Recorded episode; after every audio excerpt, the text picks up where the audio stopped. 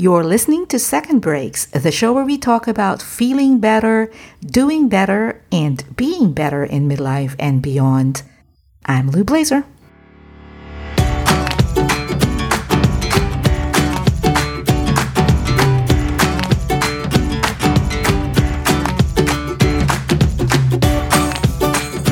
Hello, hello, my friend. Thank you so much for joining me for another episode of Second Breaks. Today, we are talking about instigated change, specifically the kind of change that truly flips your world upside down. And guess what? You're the one who's making it so. It's one thing when you're going through life quakes, as uh, Bruce Feiler calls it in his book, Life is in the Transitions. And, you know, the things that are happening are sort of happening to you. And it feels like you have very little control over them. It is a totally different experience, a different scenario altogether when you are the one instigating the change, when you're the one who's deliberately rocking the boat, so to speak. I I know a little something about that kind of bold, if I may say so myself, though, you know, others might call it insane moves. I've got several of those stories of seemingly risky moves or hairpin turns or pivots that I've made in my life. And they didn't all turn out great. I mean, some of them did turn out great for me in the end, but some were flops. Uh, and some were just so so. But they all, you know, they've gave me lots of battle scars, lessons learned, and if I'm being honest here, which I am, they've also gave me the self confidence that comes from knowing that I'll somehow land on my feet. And, you know, I've come to regard this season in our lives, midlife, as a kind of a fresh start, or rather, we can choose to approach it as a fresh start. This is a time in our lives as good as any, I suppose, but, you know, this is a great time to pause and really review where we are and think about how we want our second half of our lives to work out, to pan out, and then really refocus our energy towards that. And to many of us, that means some kind of a change, changing some, some area of our lives. Now, sadly, as much as the vision of our future of ourselves for ourselves can be exciting, many of us would rather look away from that vision because we're not willing to go through the pain of rocking our world as it exists today. I suppose one of my goals for this podcast has always been to encourage you not to look away, to feel emboldened to move towards the direction of your vision of your best life or best self, however that looks for you. That's why I often bring stories of reinvention and rebirth and transformation so you can see other people's experiences, their why, their what, their, you know, the how of it all. And hopefully through their stories, you can find your own path forward too. That's the intent anyway. Today, I introduce you to Lori Saitz, who went through a major life makeover of her, of her own making. As she told me, you know, things were fine, just fine. And she probably could have just limped along with the just fine, but losing her mother made her rethink that position and pushed her to make changes in her life that may have been, you know, painful at the time, painful to go through, but at the end, they all worked out for the best for her, for all involved. So here's a bit of introduction of my guest. Lori Saitz is the founder of Zen Rabbit and the host of the podcast Fine is a four letter word. She's an award winning writer, speaker, and broadcaster. Segue here, meaning goals for myself, I mean. Um, Anyway, back to Lori. She guides business professionals who are finished living in a dumpster fire to a place of unprecedented clarity, peace, and productivity. Using a collaborative approach, she teaches people how to be grounded and centered, which leads to improved relationships, increased sales, and better overall health. Okay, let me step out of the way so you can hear Lori's story, and I'll catch up with you at the back end. I am very curious about your story. And I so I just wanted to dive into the deep end of things if you don't mind. Let's do it. On your website, you talk about two significant moments that were like life quakes, like major change events that happened to you almost one after the other, if I understand correctly. One of them has to do with the closing of your 11 year old company, your business.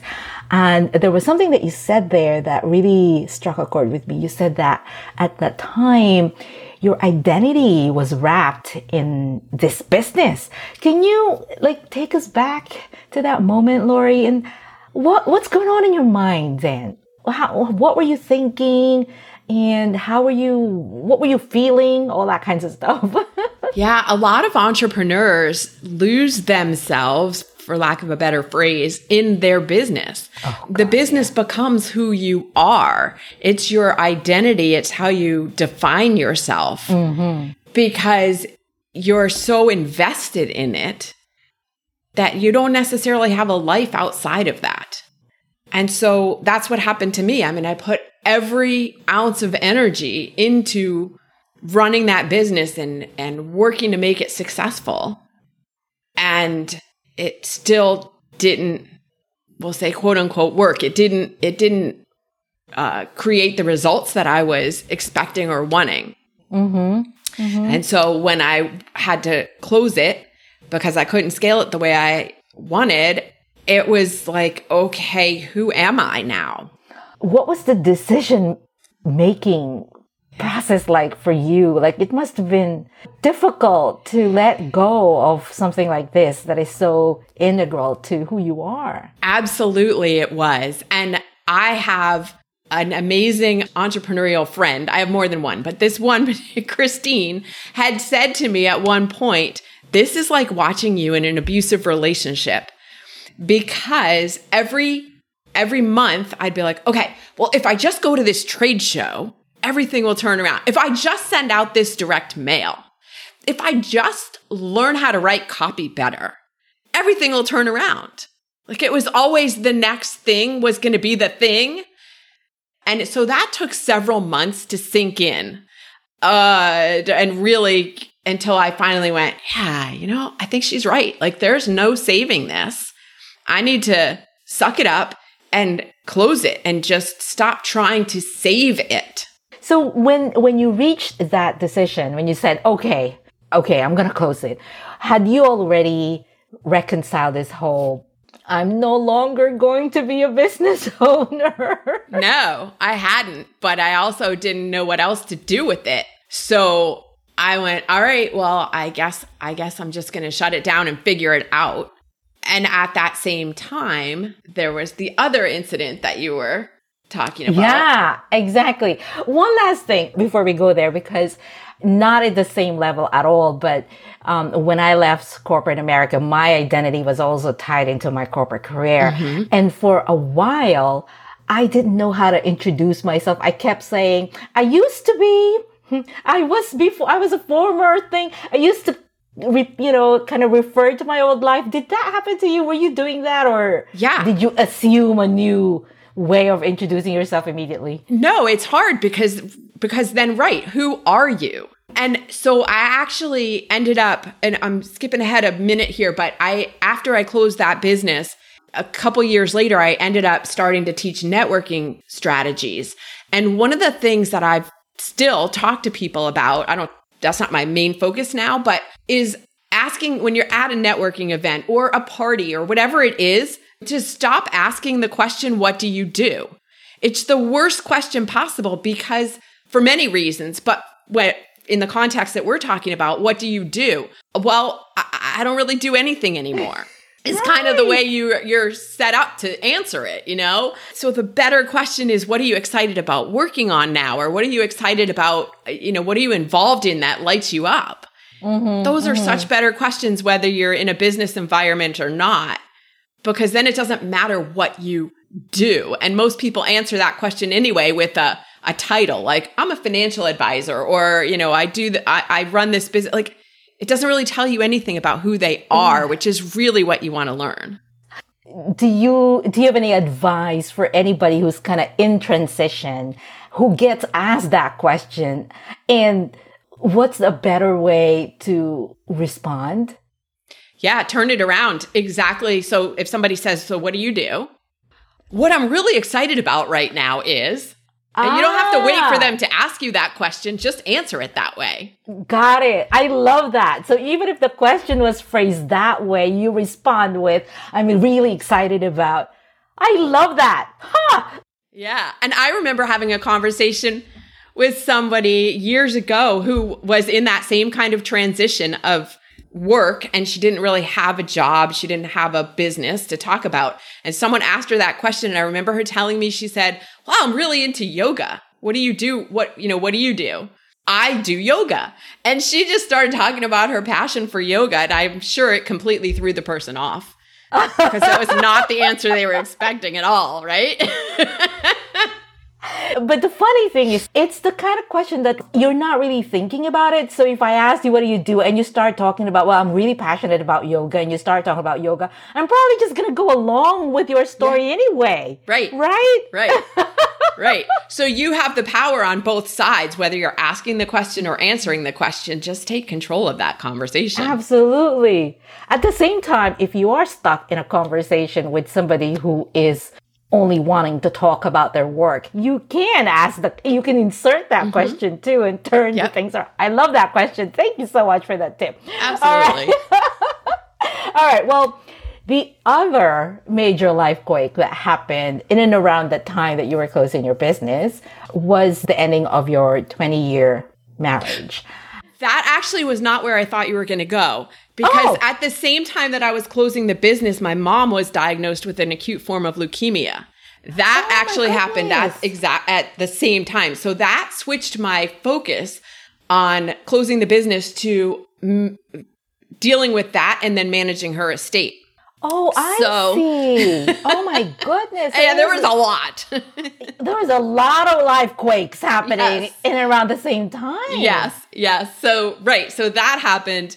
So it kind of took your focus away out of away from yourself into yeah. Exactly. And in a way, you know, the universe works in in mysterious ways. Everything always works out the way exactly the way it's supposed to. If I had been still running that business, I wouldn't have been able to manage the other stuff for her and after that. So eh, That's the right. timing really was, I guess, you know, ideal if you want to like yeah. say that, but it, it yeah. worked out. And yeah. then, right. So then the marriage part, that was those two things, the passing of my mom, because she was only 73. Hmm. That's what caused me to start thinking, do I want to live the next 20 years the same way I lived the last 20? And what am I going to do differently? And again, not that the, the first 20 were terrible, they were not. However, what do I want to do now? Like, how do I want to strategically move forward? And that's mm-hmm. when I mm-hmm. started thinking about the whole marriage thing. It took me still four years, four more years, because his mom passed away uh, a couple years after mine. And mm-hmm. so we were relying on each other for that emotional support. Mm-hmm. But the, there, that marriage had been fine mm-hmm. for a very long time. It was fine, which makes it really difficult to leave. A relationship that is fine, a job that is oh, fine. Just fine, yes. It's fine. How do you leave fine? Like nobody's abusing anybody. It's not, you're not in awful pain. It's just fine. But your soul isn't singing and joyful every day either. Exactly. You know, a couple of things there, Lori. One was I loved that part of the story where you started asking yourself some questions. And I find that sometimes that's, you know, like a lot of a lot of us, let's just include ourselves into this thing, but a lot of us, sometimes we just go in automatic mode. We just get up, we do the thing, the same thing that we did yesterday and the month before, whatever it is. And before you know it, you've lived five years of just doing the same thing. But it's, but when you ask those kinds of questions, like, what do I want out of my life? What do I want more of? It's all of a sudden you come up with all kinds of, oh my God, I want to change certain things. Yeah. Right? Yeah. Did you start realizing, and somebody I, um, I know posted a few weeks ago on, on one of the socials that a lot of people say life is short. She was redefining it as life is finite. And I like that so much better. It is. We none of us know how much time we have. Is it 20 years? Is it 20 days? Is we we have no idea. And so how can you live your life as if you have you know 1 year in my in my program that I that I work with people one of the questions I pose is if you had 1 year left in your life like you knew that you were given that 1 year you're not you don't have a, an illness or condition that can be cured You've just been given one more year. What do you do? What do you start doing? What do you stop doing? And why aren't you doing those things now? Yeah. And it's also, I don't know what you think about this, Lori, but I think with that kind of question, it's more difficult to live with the just fine stuff. Yeah. Right? Because mm-hmm. it's it's when you know I only got a year am I just going to be okay with this just fine thing? Yeah. Oh my God. Are yeah. you going to be content? Uh, there's a difference between content and complacent. Yes. So are you going to be complacent and just let things happen around you? Or right. are you going to proactively find the things that bring you joy? Were there any feelings of you know, because going back to the thing about it's so difficult to leave mm-hmm. things that are just fine mm-hmm. uh, when you can't pinpoint a massively wrong thing going on, right? Yeah. Were there feelings of guilt? Were there feelings of why am I doing this? Am I what am I just you know those kinds of stuff? Second guessing yourself? A thousand percent yes. that guilt was so heavy, mm-hmm. so so heavy because I was breaking up a relationship that we had been married for 22 years. We'd been together for almost 30. So most of my adult life, pretty much all of my adult life. How do you leave that? That's a lot. There's a lot of safety and security wrapped up in that. And yeah, the guilt. We both knew that this relationship wasn't serving either one of us anymore. And yet, I don't think he ever would have taken the initiative. And so I did it. And yeah, there's a lot of guilt around that. Like, well, could I have worked harder to make it work? What could we have done differently? What if I did this? Did I did I give everything I had? What if we give it one more year? Right. Right. What what if I come back in and I really focus on yeah. being a better person and all of this?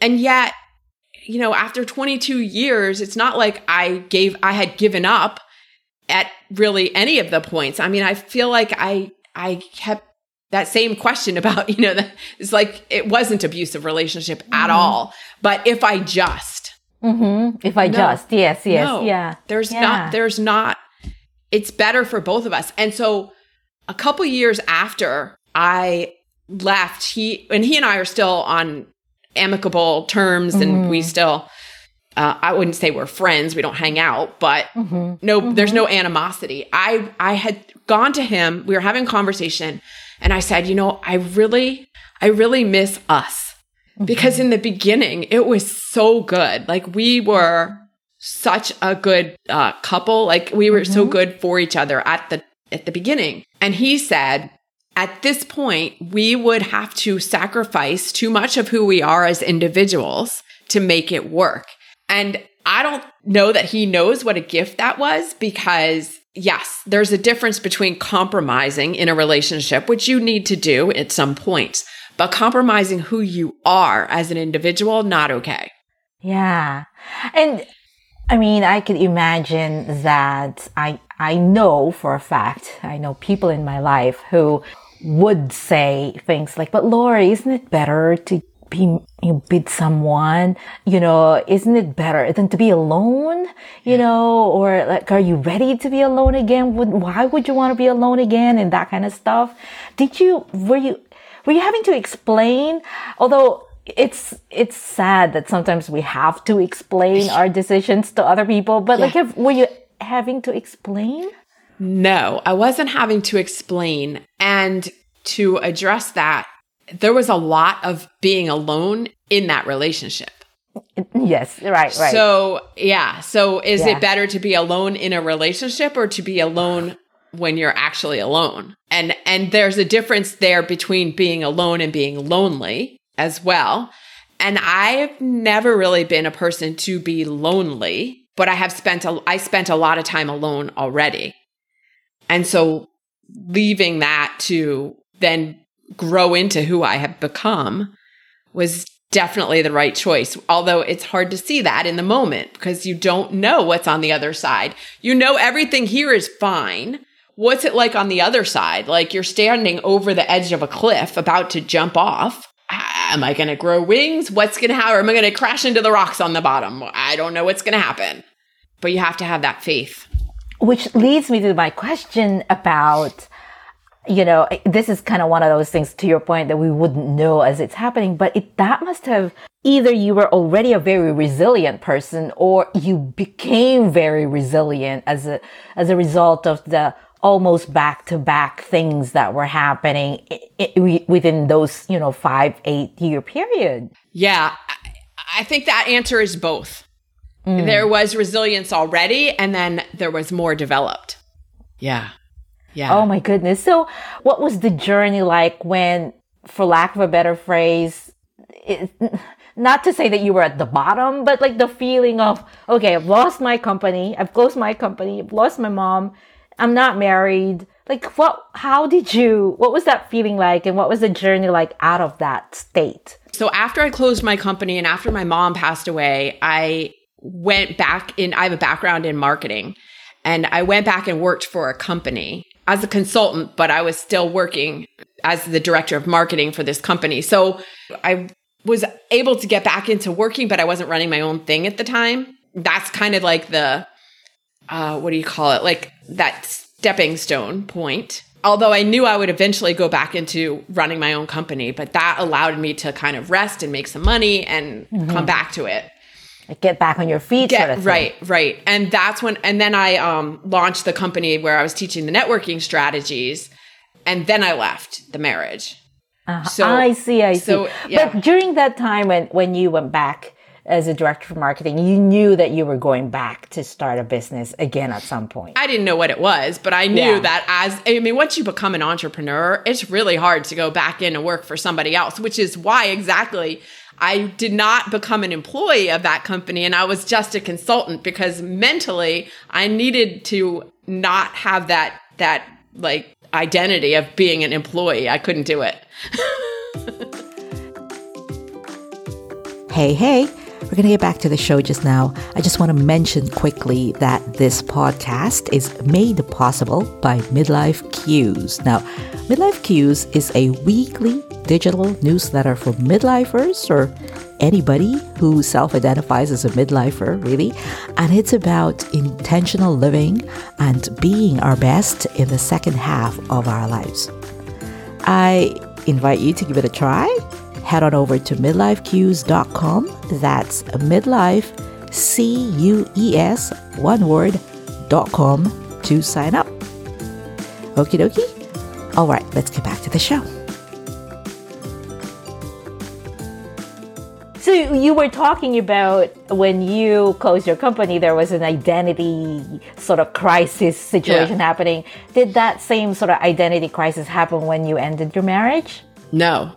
That's interesting. Yeah, it is. I never thought about that, and I've never been asked that question before. But no, mm. there wasn't. There was, like we said, a lot of guilt, a lot mm-hmm. of uh, pain, and uh, uh questioning Could mm-hmm. could I have made it work if I understood? So uh, not mm-hmm. only did I leave my marriage, I moved all the way across the country from Virginia to California uh, for a year, and then I because did I that knew, make it easier or harder?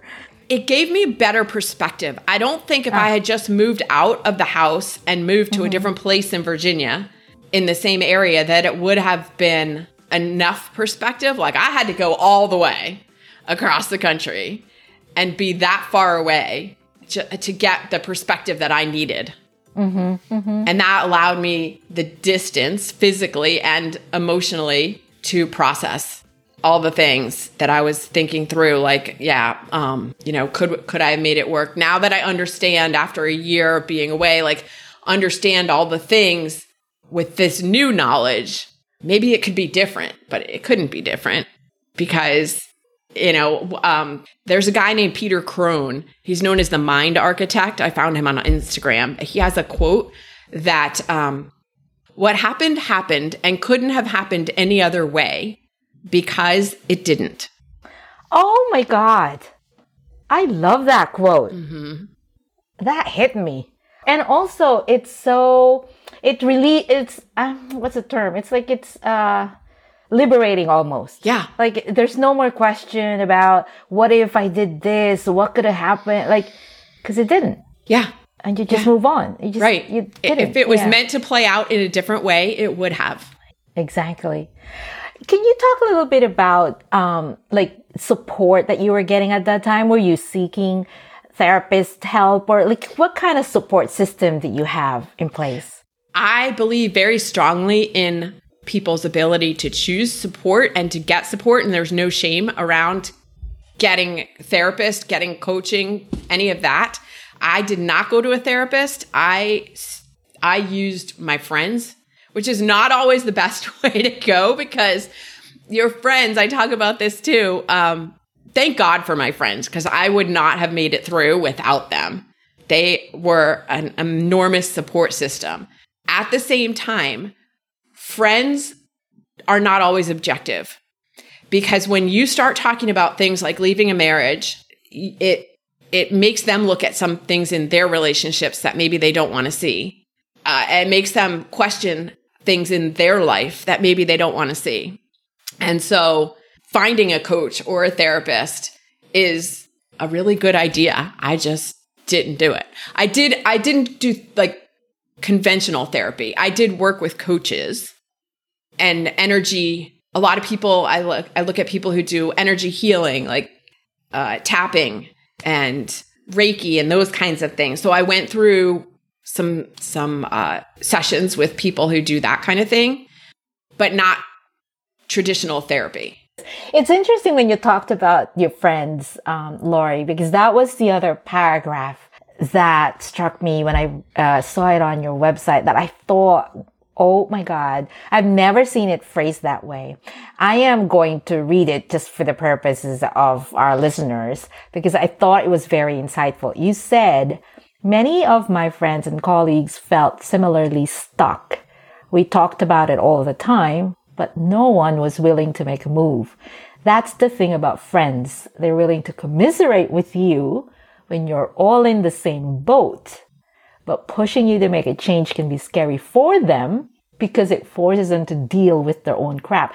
I read that, uh, Lori, and I said, I swear to God, I stopped. I read it. I read it again, but I'm, cause no, it's so true. I think you said something that is truly, truly a fact, but I've never read it. I've never heard it said that way before. Um, because this thing about commiserating with friends because in a way that's support mm-hmm. right in a way that's being able to vent being able to just cry with someone um, it, it's wonderful to have friends who will sit with you and cry with you and not necessarily offer solutions because sometimes it's what we want, mm-hmm. we need, right? Mm-hmm. Not necessarily offering solutions or advice. Just please sit with me as I cry, mm-hmm. right? But this thing about when we're making a change, it reflects back on them and it makes them maybe question when they're not making similar, you know, asking them some similar questions. Can you talk a little bit about that? Yeah. What made you make that observation?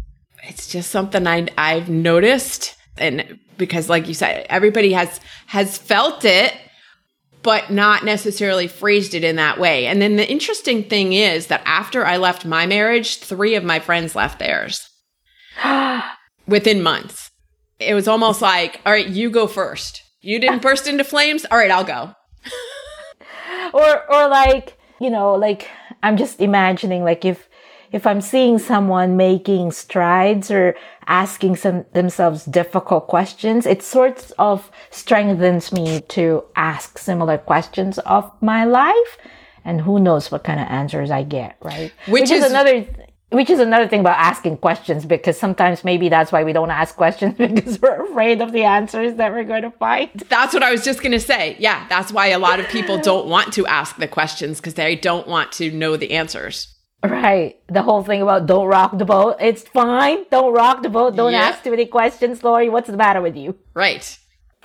I guess, uh, not to say, I don't want to, how do I phrase this? Because I don't want this to make it sound like we're promoting people ending their marriages or anything like that. But if you, if today, if you were talking with someone and this person seems to be not entirely happy or maybe in a just fine sort of thing, would you say something to them? Would you, would you advise them or would you prompt them to ask certain questions? How would you advise them to? My advice to people who are in that situation is to get quiet and listen to your own inner voice. This is hmm. part of the reason why I teach meditation in the way that I do, which is different than a lot of people. But my main reason the that for teaching people the tool of meditation is to allow them to get quiet enough to hear their own inner voice, their own inner truth.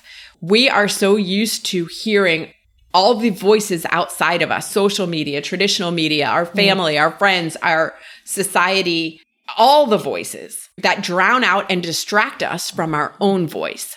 What is it? What is your inner truth telling you? Because you're the only one who can hear it mm-hmm. and it will never steer you wrong if mm-hmm. you are willing to listen and follow. Yeah. And the other the other way to say that is your it's your intuition. Mm-hmm. You know, Wayne Dyer uh, had a, a a phrase that prayer is us talking to God, and intuition is God talking to us. Mm. So whether you believe in God or the universe or the a higher power, whatever you call it, that's what your intuition is. Mm-hmm. And so when you can get to that place where you can hear it, is it mm-hmm. telling you what is it telling you? It's not always telling you to leave. And, and I don't advocate that when I work with people. It's not always like, oh, well, you have to leave. Mm-hmm. What is it that your inner voice is telling you? And listen to that.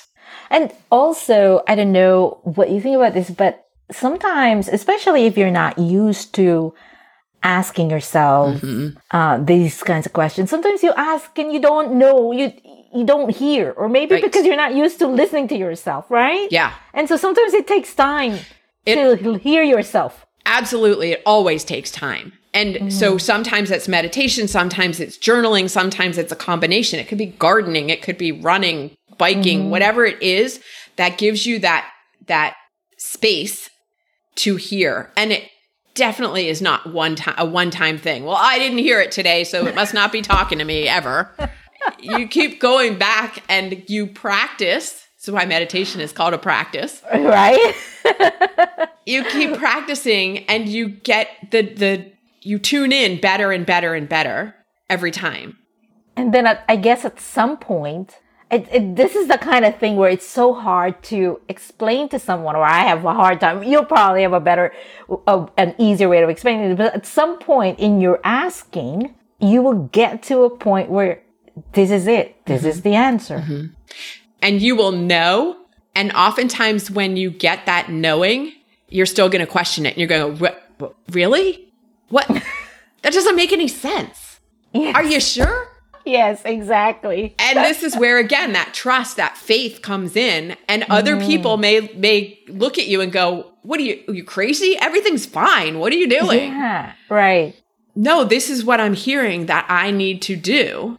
I and I, I've got to do it regardless again of what other people think you Yes. should do because Yeah. other people are making uh, choices or making um, recommendations based on their experience and their fears, Yes, that's not right. yours, their own fears. It's almost like it, it's what they would be willing willing to do, which Right. may not be what you're willing to do or what you wanted to. So yes, exactly.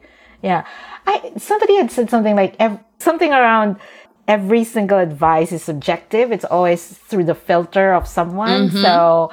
Uh, just remember that at any time you're hearing of you know advice, even if it's from your mom, whoever it is, it's always through a filter. And so It is always through a yeah. filter. It's a lot of times they are saying it because they think that it's in your best interest. So they're coming Yes. from a place of love and care.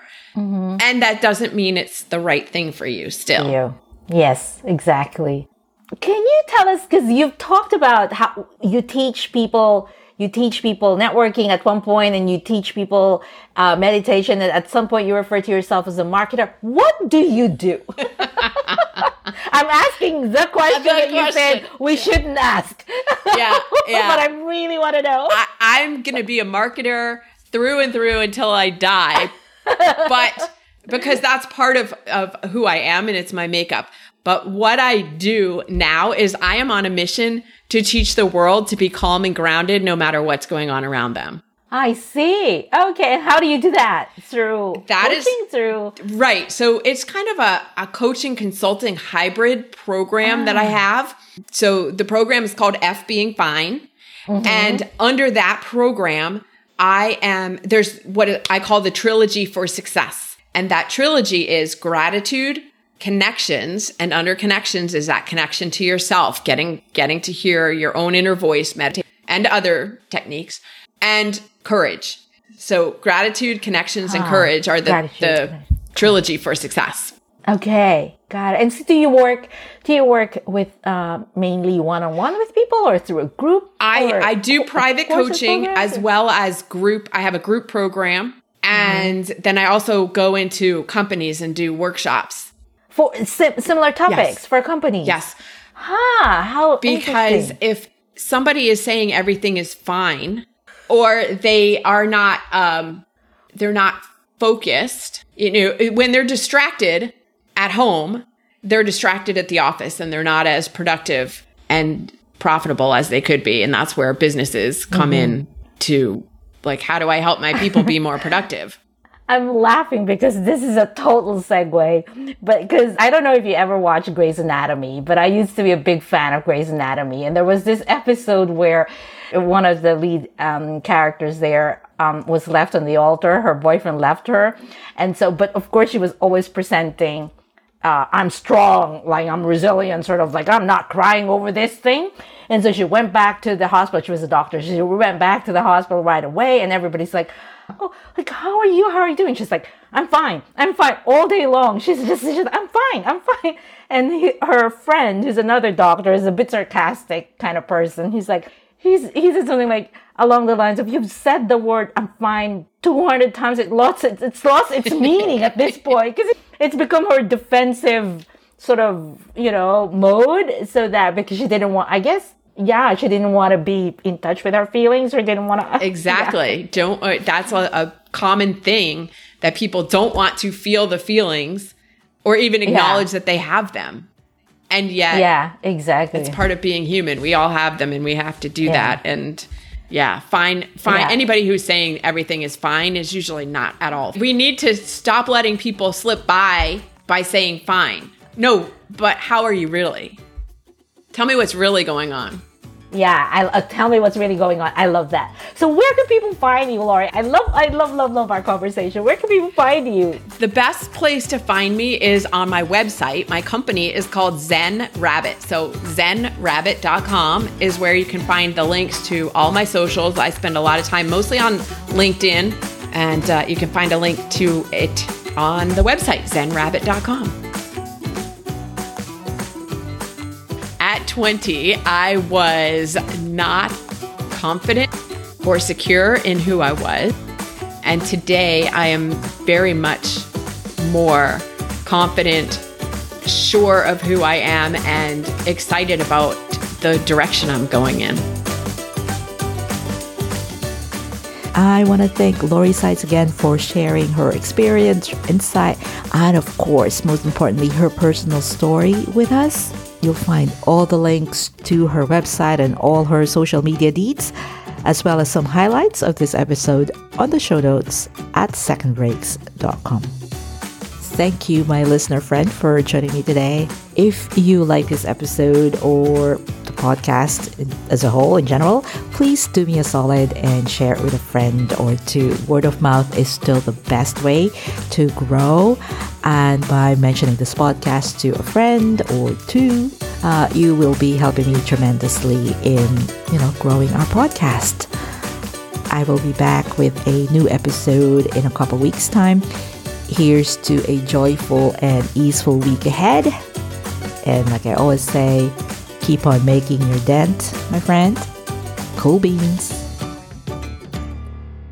Thank you for joining me, Lori. And I'm so glad we're connected. My pleasure. Thank you so much for having me. This was great.